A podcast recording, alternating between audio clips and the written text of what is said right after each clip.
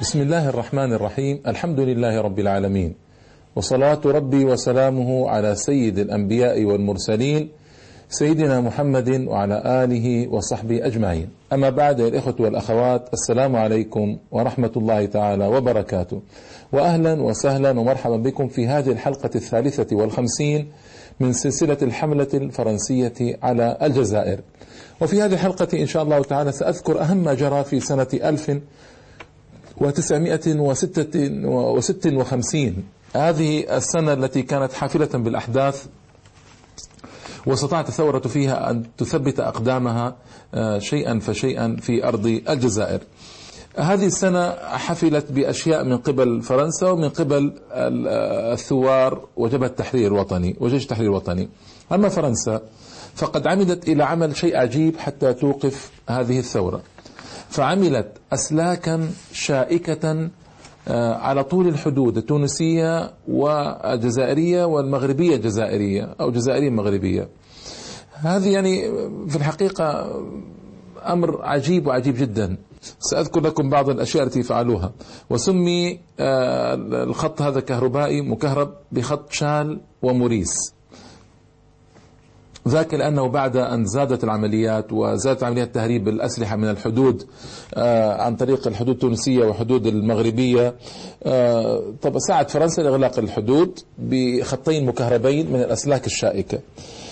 وتعود فكرة بناء هذه الخطوط المكهرباء إلى جنرال فرنسي آه، فانيكسون الذي أراد تطبيق هذه الفكرة بتقنيات عالية.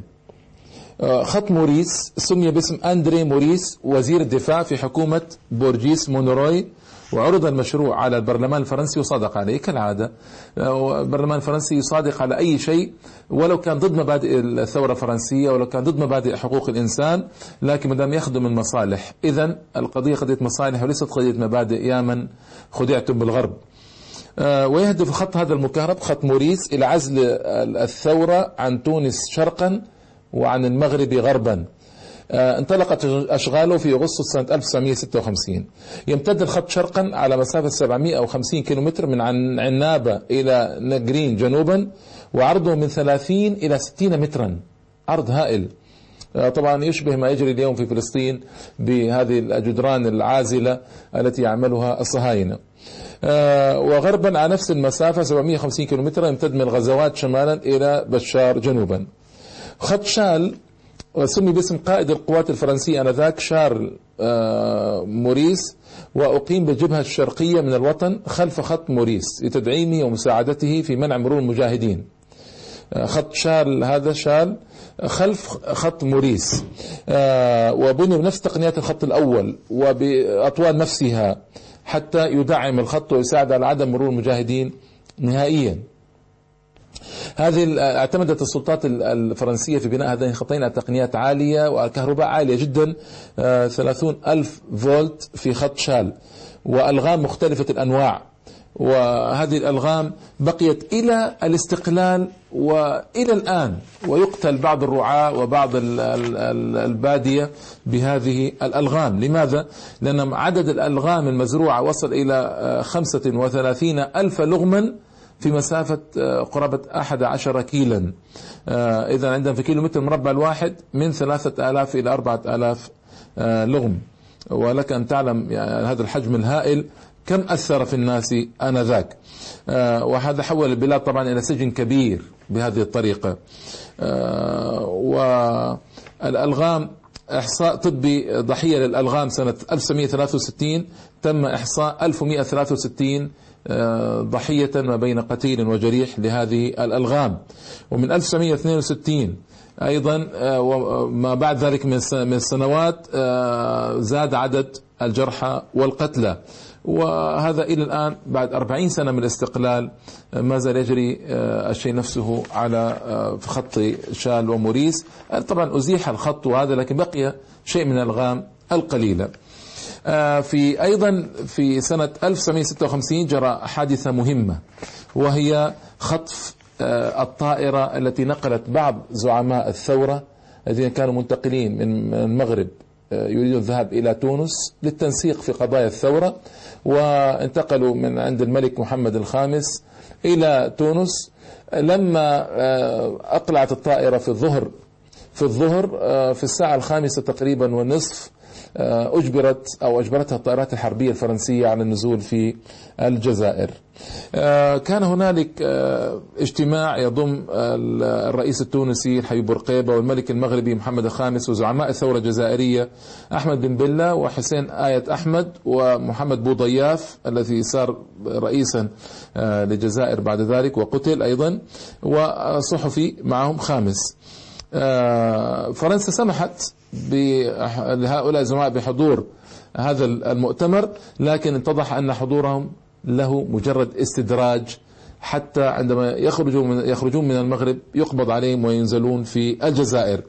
آه، وكان هناك تنسيق تام بين الحكومة الفرنسية ووزارة الدفاع ووزارة الداخلية والحكومة الاستعمارية الاستخرابية في الجزائر إلى آخره. آه، آه، كان هناك مكتب خارجي يتولى التنسيق لشؤون الثورة في قضايا السياسية والدبلوماسية وقضايا السلاح وقضايا العسكرية. وأحمد بن بلة وحسين آية أحمد محمد بوضياف ومحمد خيضر يعني هؤلاء الأشخاص الذين كانوا مسؤولين آنذاك في الثورة آه، قبض عليهم بهذه العملية. وكان القصد منها طبعا إحباط جبهة تحرير وطني وإلقاء القبض على قلبها النابض في الخارج. وطبعا هذا ما ما أفاد الفرنسيين شيئا. على العكس فإنه قد خرب سمعتهم كثيرا في الخارج.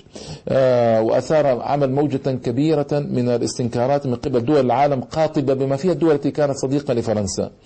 زيادة على الإدانة جاءت من المنظمات النقابية والطلابية والعمالية.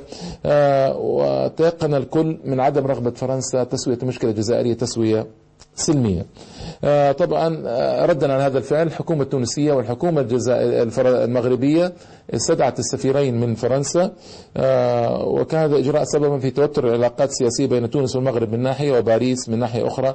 كانت تونس والمغرب قد نالتا استقلاليهما آنذاك.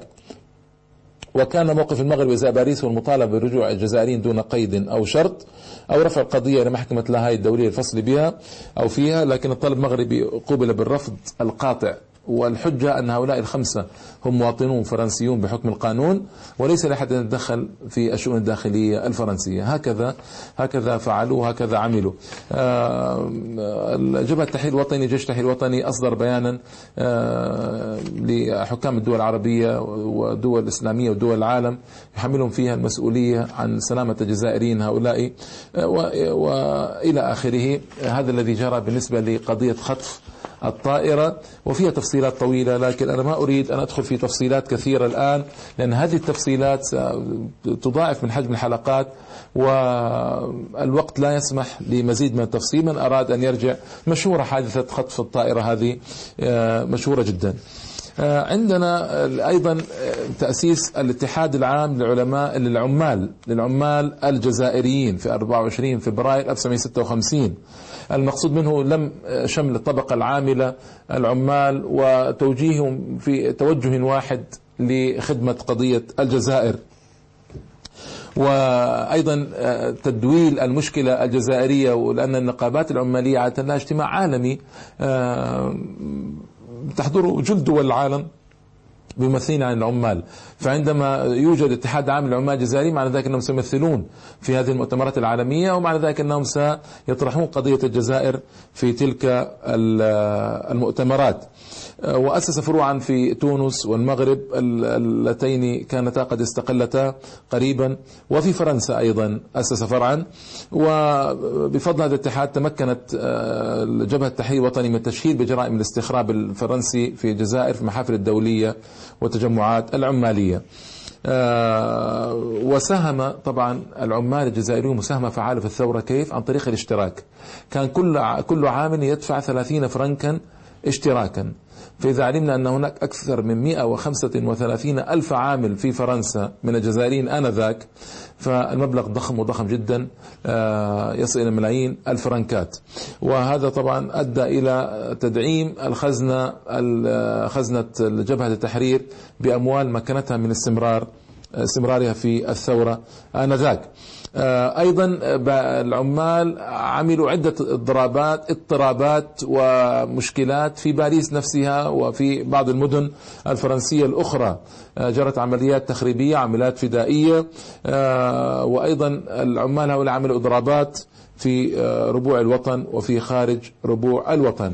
هذا كله طبعا كان أيضا آه، عملا جيدا من جبهة التحرير الوطني واستطاعت أن تستفيد من وجود اتحاد العمال الجزائريين في العالم لشرح قضية الجزائر.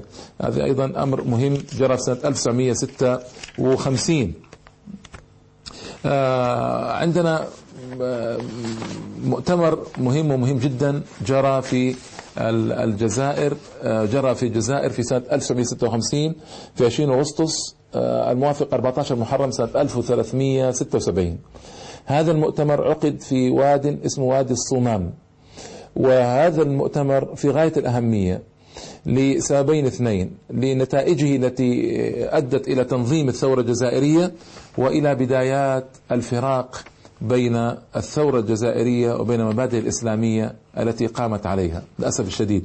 وسآتي على ذلك إن شاء الله تعالى. آه، مؤتمر الصمام كان مهما لإيجاد قيادة موحدة للثورة الجزائرية. كان كانت المشكلة أن قلت لكم في حلقة بداية الثورة أن أن مناطق الجز... إن مناطق الجزائرية قسمت إلى خمس مناطق. وضع على رأس كل منطقة قائدة قائد.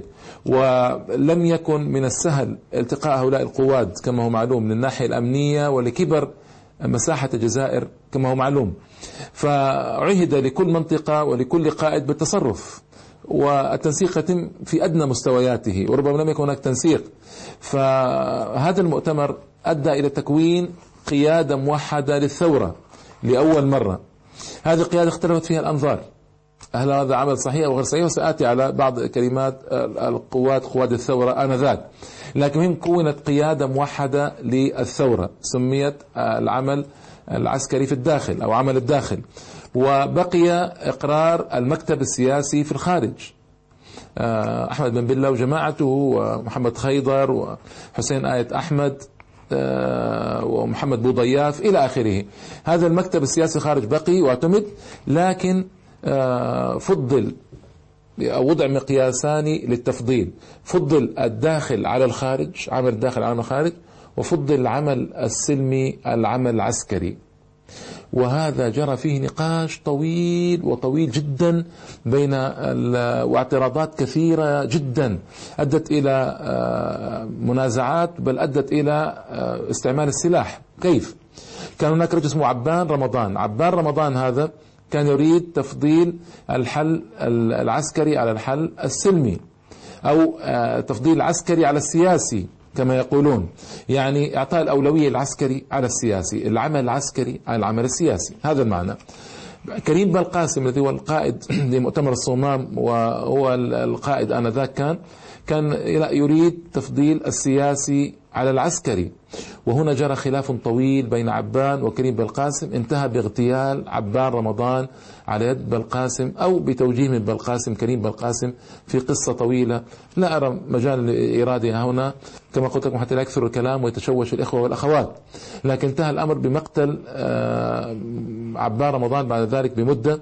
وتخلص منه آه، بسبب هذه القضية بسبب بعض القضايا الأخرى. وبالمناسبة عبان رمضان كان هو الذي من وراء إبعاد قضية الإسلام عن الثورة الجزائرية. وسيأتي نص من الأستاذ الدكتور توفيق الشاوي سأتي به بعد قليل إن شاء الله تعالى. هذا المؤتمر كان فيه إيجابيات فيه سلبيات. السلبيات كما قلت لكم تنحية كون الجزائر دولة إسلامية وثورته ثورة إسلامية. ما ذكر هذا؟ إذا كان المهم آه، في القضايا التنظيمية درسها المؤتمر. كان مهم أن نسرد شيئا منها.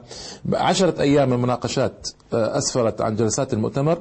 آه، وكان المؤتمر عقد كما قلت لكم وادي الصمام في منطقة اسمها إفرين في وسط الجزائر وكان بقرب منه غابة شائكة. وكان هذا مناسبا جدا من أجل التخفي الأمني لو اقتضى الأمر ولأن انتقال هؤلاء القادة من الجزائر من الجزائر كان صعبا. ولم يحضر عدد من القادة إلى هذا المؤتمر. استعرضوا النقائص والسلبيات التي رافقت انطلاق الثورية وانعكاساتها على الساحة الداخلية والخارجية.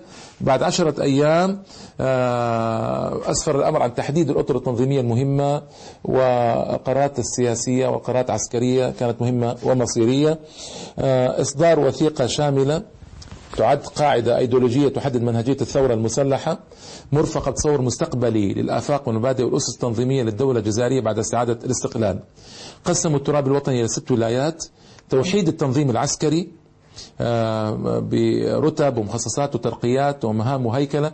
ما كان هذا معلوما من قبل. كانت القضية أن أكبر المناضلين قدرا هو الذي يدير المنطقة وقضية تقسيم هؤلاء إلى وكلاء وعرفاء ورقباء وملازمين هذا ما كان معلوما قبل مؤتمر الصومال.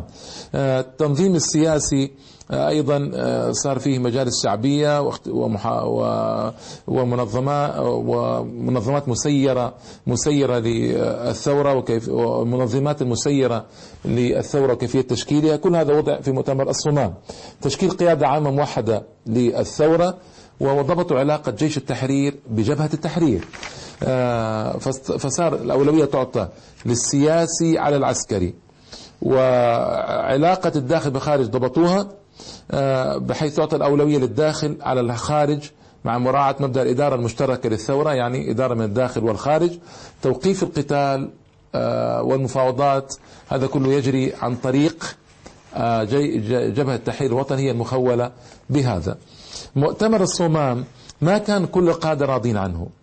بن على سبيل المثال قبل أن ينحرف في مساره عن الإسلام بن رفض هذا وسبب أنه اتهم قيادة مؤتمر الصومام بإلغاء قضية آه، مبدأ الإسلام الذي قام عليه آه، الجزائريون وقامت عليه ثورة جزائرية. هذا من بلة. وناس, وناس نفضوا بل عقدوا مؤتمرا بعد ذلك كما سيأتي إن شاء الله تعالى لبيان رفضهم لمؤتمر الصومام وتوجهاته آه، اليسارية آنذاك. ومحمد بوضياف كان له رأي في تعيين قيادة مركزية للثورة قال الوقت لم يحن بعد. فقد سبق أن اتفقنا على مبدأ اللامركزية على مستوى المناطق قبيل الفاتح من نوفمبر يعني بدء الثورة. حتى تبلغ الثورة مستوى معين من التطور. وعندئذ نفكر في مركز مركزية القيادة من جديد. آه هذا كان رأي رأي آه بوضياف ما كان يرى هذا أبدا.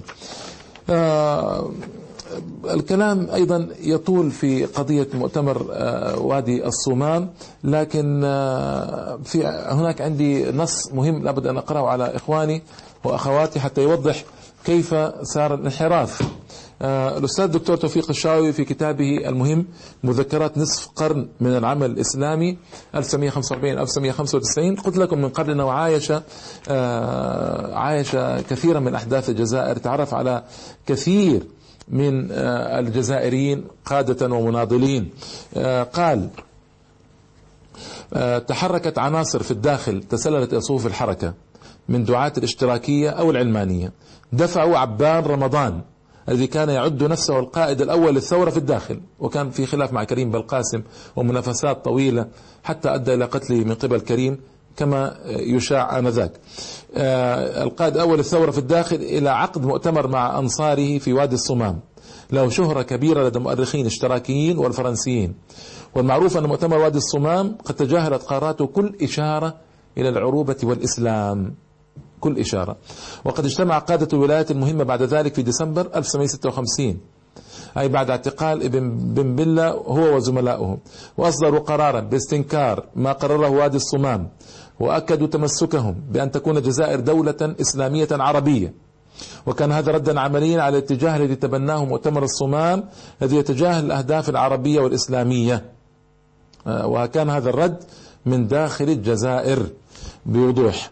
آه، وقرروا عدم الاعتراف بقرارات المؤتمر المذكور لأنها تخالف اتجاه الأول للثورة إلى جانب عدم النص على أن الجزائر دولة إسلامية عربية. إن قادة الثورة وهي في أوج عمليات الكفاح يعلنون أن الجزائر دولة إسلامية وعربية ويعني هذا الذي خولف في مؤتمر الصمام. وربما أعود إن شاء الله تعالى بمؤتمر الصومال بالتفصيل آه، بعد ذلك عندما في حلقات ما بعد الثورة التي تثبت أن كيف صار الانحراف عن مسار الثورة.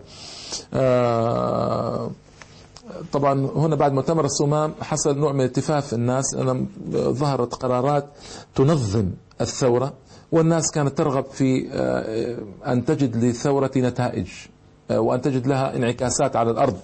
فبعد الثورة آه، زاد إقبال المتطوعين بعد مؤتمر الصمام زاد إقبال المتطوعين الانخراط في صفوف جيش التحرير الوطني طلبا للاستشهاد آه، في سبيل الله تعالى وإنقاذا للوطن آه، تعددت هجومات وحدات جيش التحرير ارتفع عدده إلى عشرين ألف مجاهد مع عدد مقارب من المتطوعين والفدائيين المتطوعين مع ثلاثة عشرة ألف قطعة من الأسلحة الحربية من بين قطع حديثة كالرشاشات ومدافع الهاون آه، وهذا مكن من تكوين فصائل والكتائب في أواخر السنة وأتاح فرصة خوض المعارك بتشكيلات منظمة كبدت العدو خسائر كبيرة.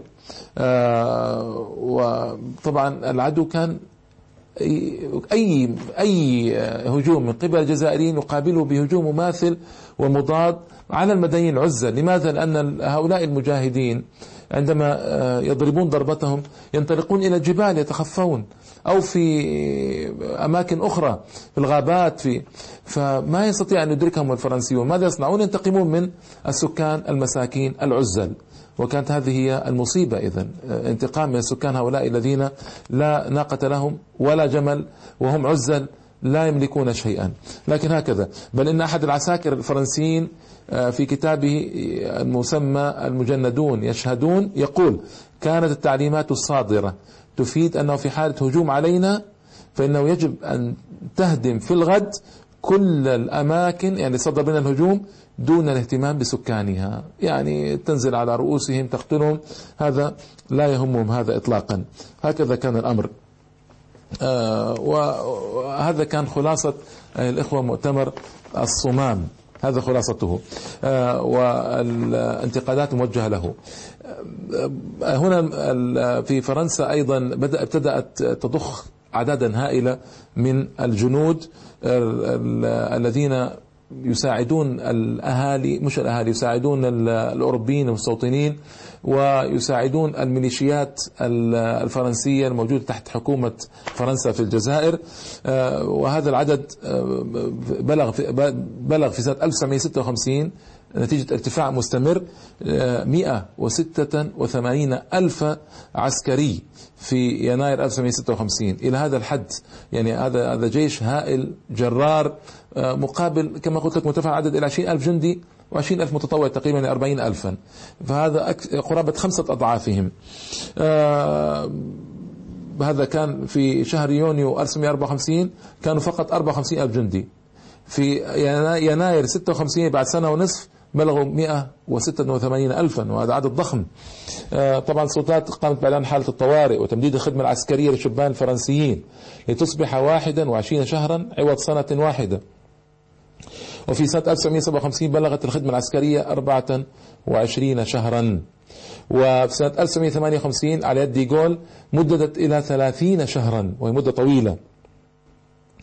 آه، طبعا آه، هناك أساليب أخرى لتدعيم مجهود الحربي الفرنسي.